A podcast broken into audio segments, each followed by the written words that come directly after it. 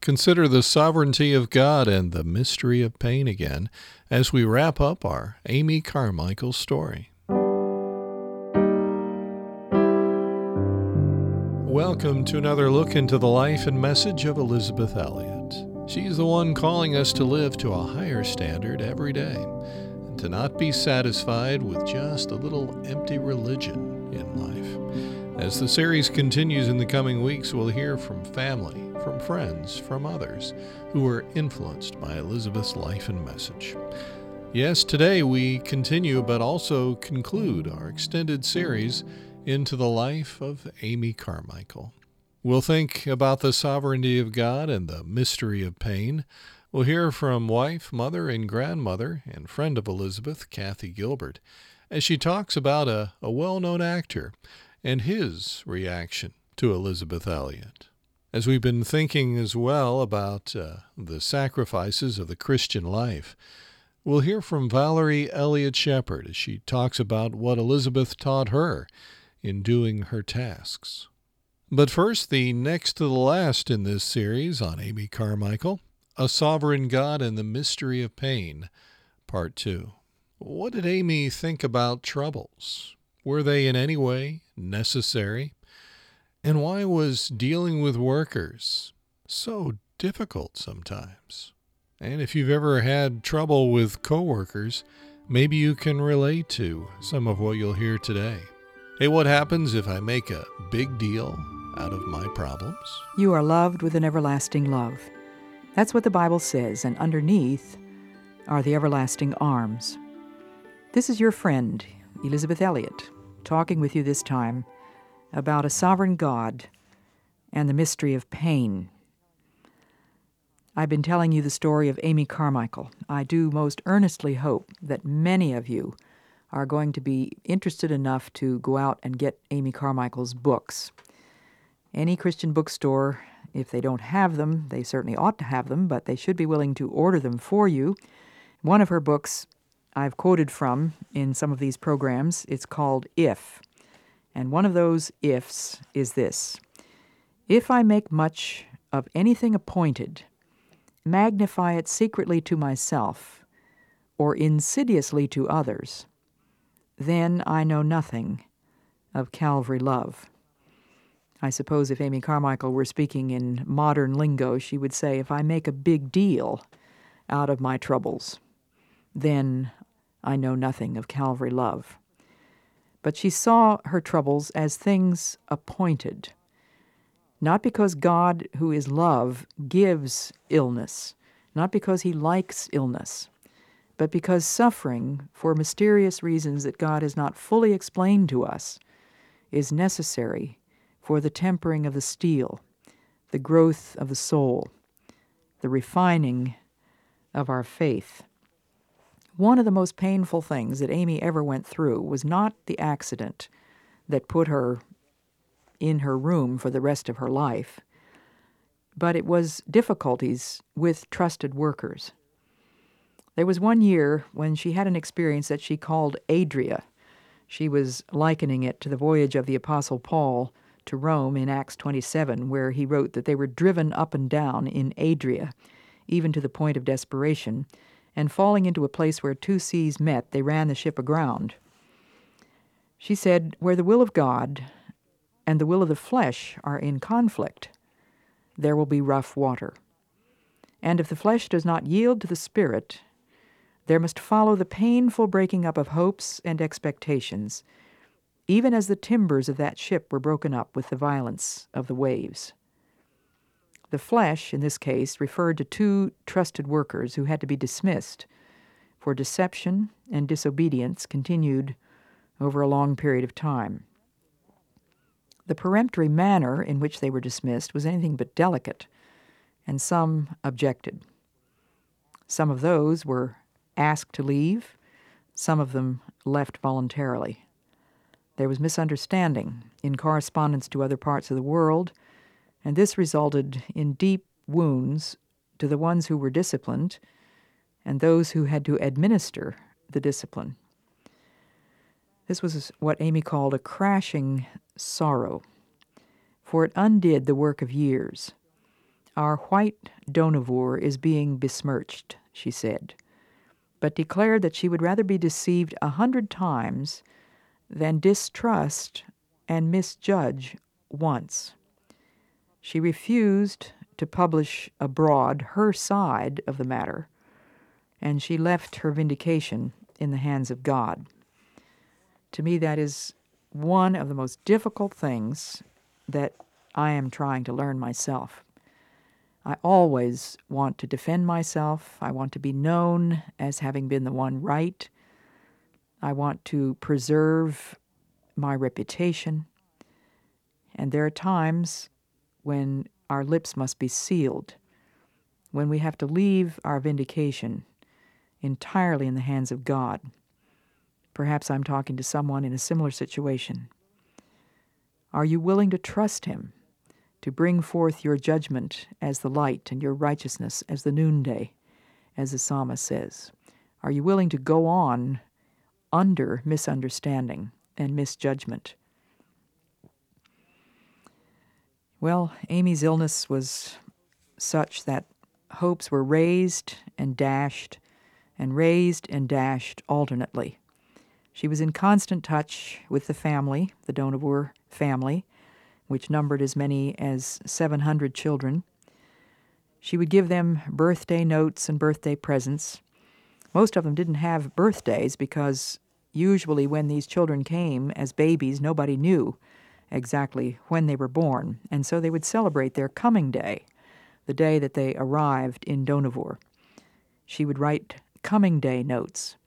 The children would be brought into her room on their coming day, decked with flowers and bringing flowers for Amy, and then each would be allowed to go to a little cupboard that she had there and choose for herself a small gift. These gifts were very simple. I've seen that cupboard, and I think to this day they give the same sorts of things just a little picture card, maybe cut from an old Christmas card, and a little sliver of scented soap. Amy had half hour interviews all day, almost every day. People came for prayer, for counsel. The leaders came to discuss plans and difficulties. She was writing, writing, writing. She was also praying. She said she felt like a slug on a cabbage leaf. And she longed that the Lord would either heal her completely or take her home, out of the way, where she wouldn't be a burden to other people. A lady once visited Dohnavur who confided to Amy that she had some sort of a heart condition that the doctor told her was so serious that if she were to even bend over too quickly and stand up too suddenly, she could die. Amy's response to that was, My dear, however do you resist the temptation? A doctor once told her that she had perhaps not more than five years. She said to him, You would not have said such a blissful thing lightly. I know he might even now ask for longer than that five years, but that there is even a natural hope of that little while being enough is purest golden joy. Only pray that he will take from me all slothfulness and that I may fill up the crevices of time and truly finish all he wants me to do. Between October 31st of 1938 and March of 1939, it was recorded that she had only eight nights of undrugged sleep. The affliction of sleeplessness is certainly a difficult one, I'm sure. I've never been afflicted with it for any serious length of time, but I'm sure that there are some listening today who may be plagued by that. Amy Carmichael knew exactly what that was like, and you might find her book, Rose from Briar, helpful. It's a book written by the ill, when Amy Carmichael was ill herself, for the ill. She tried to retire from the work of the Dohnavur Fellowship. She was really not permitted to do so. As long as she was there in her room, people still regarded her as the titular head, at least, of the work. One worker said that she was really kept on ice, even though she did her very best to turn it over to other people.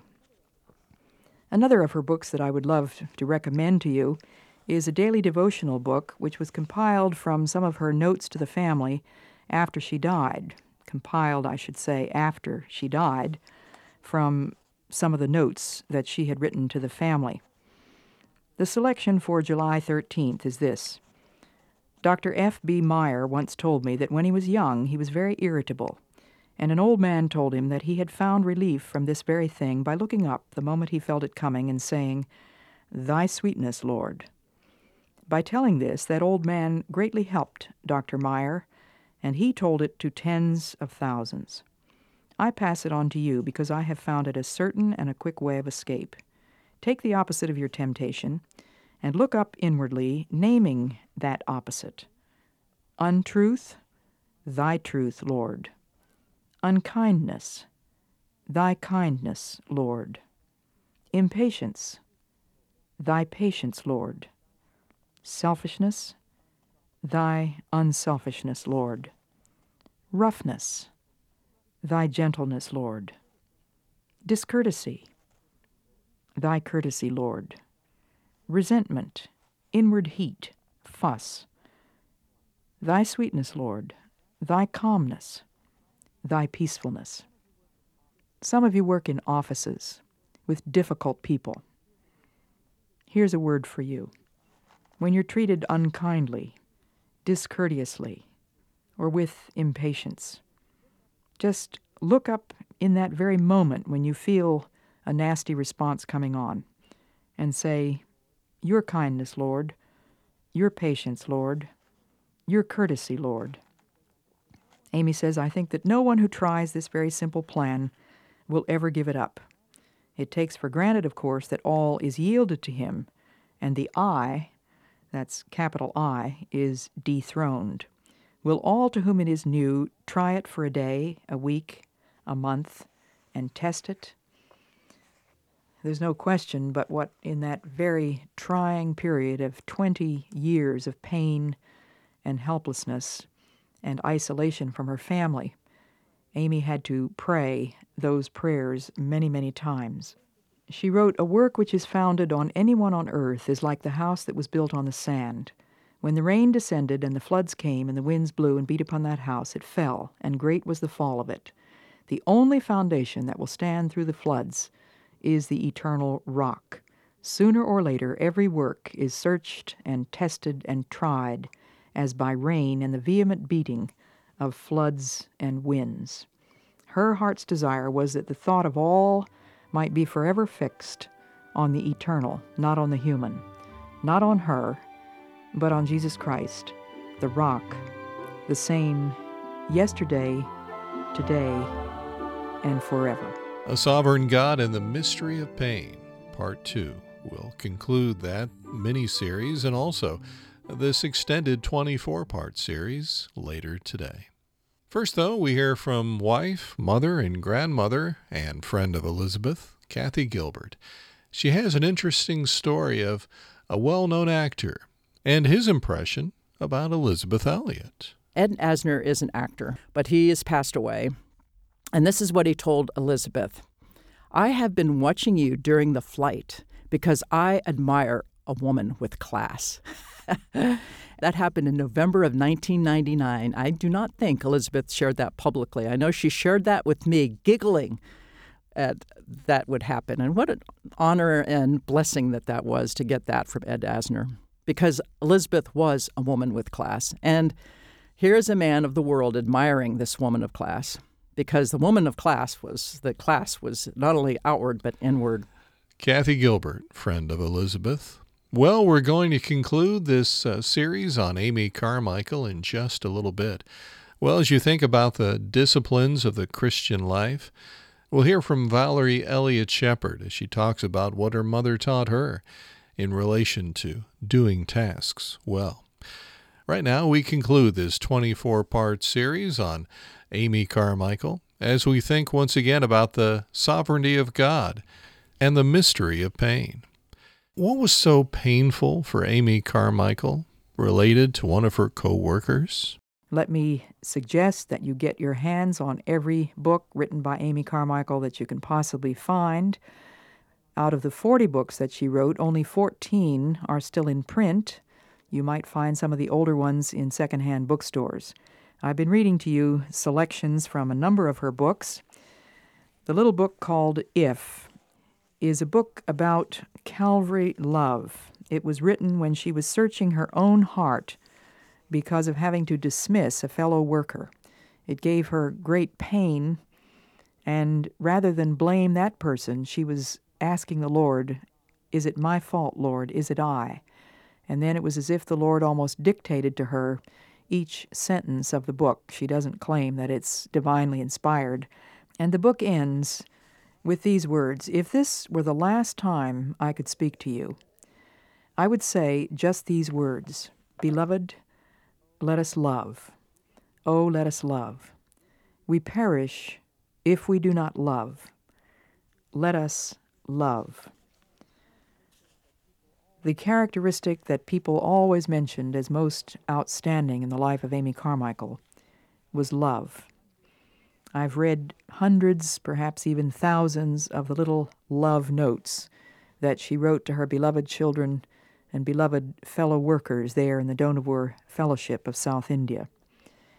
And she wrote this poem Before the winds that blow do cease, teach me to dwell within thy calm. Before the pain has passed in peace, give me, my God, to sing a psalm. Let me not lose the chance to prove the fullness of an enabling love. O love of God, do this for me. Maintain a constant victory. Her doctor, Dr. Nancy Robbins, who was one of her doctors along with Dr. May Powell, told me that Amy Carmichael never complained. She said she was reluctant to discuss her symptoms with anyone, even with her doctor, which of course presented some difficulties for poor May and Nancy, both of whom are still alive and well in England. Heat and sleeplessness added to her pain. Sometimes the Indians who cared for her would be asked to read scripture, and some of those whom I met told me that they would read scripture by the hour. Sometimes they would take dictation when she was unable to sit up and use a pencil. And I think how many lessons they must have learned sitting there in that room of peace, taking down dictation from Amy Carmichael herself. And they must have learned all sorts of lessons that they could not otherwise have learned. We're talking about the sovereignty of God and the mystery of pain. I'm sure that God had lessons to teach those who worked with her and for her, as well as me and thousands of others who have been blessed by her books. She wrote to one of the members of the family a note to be put into the box that was to be kept until after she died. This is what she said I don't want you to become so wrapped up in the work of this room, she went on. This was written to one of the women who was nursing her. I don't want you to become so wrapped up in the work of this room that when it is empty, you will feel your life is empty.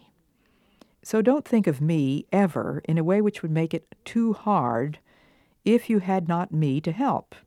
Think of yourself as belonging first to your Lord, and then to all, servant of all. Never, never let any human love come first. Then she wrote words of encouragement for discouraging days, strong words for those who were lonely, and almost every letter that I have seen followed a similar pattern. These letters that were put into the box to be read after she died. She would begin by thanking the Lord for this individual, for his or her gifts, memories of how that child had come to Dohnavur, heartening words to help them toward faith and hope, and beyond everything else, they were words of love. Her prayer for her children is one that I have memorized and often pray for my grandchildren. Father, hear us, we are praying. Hear the words our hearts are saying. We are praying for our children. Keep them from the powers of evil, from the secret hidden peril from the whirlpool that would suck them, from the treacherous quicksand, pluck them. from the worldling's hollow gladness, from the sting of faithless sadness. Holy Father, save our children. Through life's troubled waters, steer them. Through life's bitter battle, cheer them. Father, Father, be thou near them. Read the language of our longing. Read the wordless pleadings thronging. Holy Father, for our children. And wherever they may bide, lead them home at eventide. She wrote the book Rose from Briar in the form of letters to others who were suffering, a book that would not have gotten written if she had not had to suffer herself.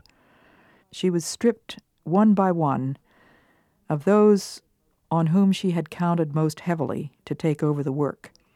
The two Webb Peploe brothers, Godfrey and Murray, had to leave. One of them died, and the other one had to go back to England. And one after another, those on whom she had counted died. I've told you about Ponnamal and Arulai. Then one day, when she was over 80, she had a bad fall in the bathroom. And from that time on, she was even more incapacitated and in greater pain than ever before.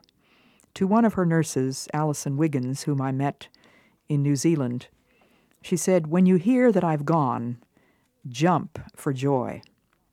On the wall of my study in Massachusetts, where I live, is a brass Celtic cross. It has on it IHS, the initials for the Latin words in this sign, a shortened form of the motto in this sign, conquer. This brass cross used to belong to Amy Carmichael. It was given to me by a missionary who told me that when she was in such great pain that she could no longer pray or read her Bible, she would ask to be given that cross and she would hold it in her hands. Think of those words in this sign, conquer. I remember also the motto on the wall with large letters on the wall of her room where I sat when I was working on her biography. It said, I know Fear not. In January of 1951, she began to sleep a great deal. Finally, she went into a coma. It was then that many of the children who had never once seen her face, because she had been isolated for so long in her room, were allowed to come and see her for the first time, as she was in a coma. One of her co workers read to her John Bunyan's description of the Pilgrim's Welcome, taken from Pilgrim's Progress. Now, while they were thus drawing towards the gates, behold, a company of the heavenly host came out to meet them. To whom it was said by the other two shining ones, These are the men that have loved our Lord when they were in the world, and that have forsaken all for his holy name. And he hath sent us to fetch them, and we have brought them thus far on their desired journey that they may go in and look their Redeemer in the face with joy. Then the heavenly host gave a great shout, saying, Blessed are they that are called to the marriage supper of the Lamb. Now I saw in my dream that these two men went in at the gate, and lo, as they entered, they were transfigured, and they had raiment put on that shone like gold. There were also that met them with harps and crowns, and gave them to them the harps to praise withal, and the crowns in token of honor. Then I heard in my dream that all the bells in the city rang again for joy, and that it was said unto them, Enter ye into the joy of your Lord. And so Amy Carmichael entered into the joy of the Lord on January the 18th, 1951, age 83.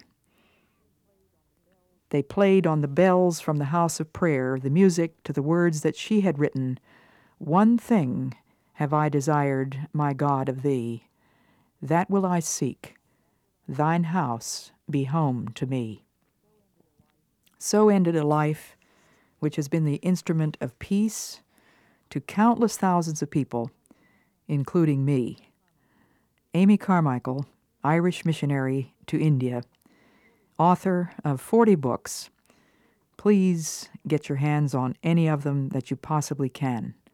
Fourteen of them are still in print.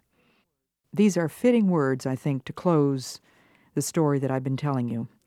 Her poem, Father of Spirits, this my sovereign plea I bring again and yet again to thee. Fulfill me now with love that I may know a daily inflow, daily overflow.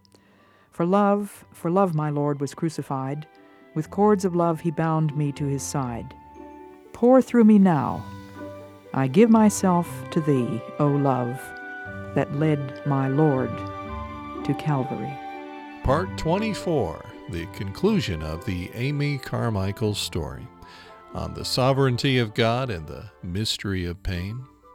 Well, as we've been thinking about the disciplines of the Christian life, let's hear from Valerie Elliot Shepard as she talks about what her mother taught her when it comes to doing a task well. When we actually moved to the States, everything practical had to be done well. I had to wash the dishes well, thoroughly. I could not waste water. I had to turn off lights when I was finished in a room. I had to dust even the baseboards the edges and the windowsills, everything had to be thoroughly done. And I'm very thankful that she taught me that.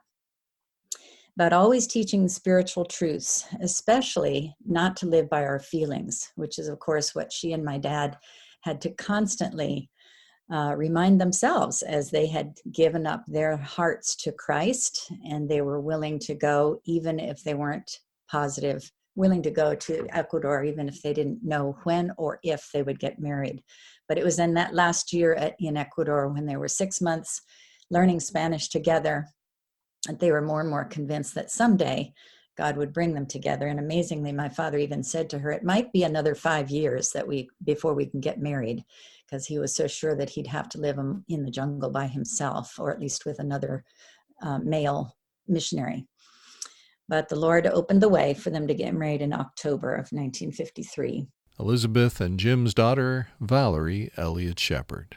Well, our series has come to an end, and so is our uh, time together today. Let me thank you for letting us come into your home, maybe into your office, or or maybe along with you as you got some exercise today, wherever we found you. Thanks for letting us come along. On behalf of the Elisabeth Elliot Foundation, in cooperation with the Bible Broadcasting Network, let me invite you to check out all the resources at elisabethelliot.org. Lectures, devotionals, videos, Gateway to Joy programs, and more. elisabethelliot.org. Hey, why not leave us a review sometime? Here's a quick one. JRE12 says, Thankful for this podcast to listen to the wisdom of Elisabeth Elliot. Yes, it can be uh, very short. It could be a longer review, but uh, thanks for taking time to consider doing that for us. And maybe it'll encourage somebody else to check out our time together. Well, until next time, may God remind you daily, yes, every day, that you're loved with an everlasting love. And underneath are what? That's right. Underneath are the everlasting arms.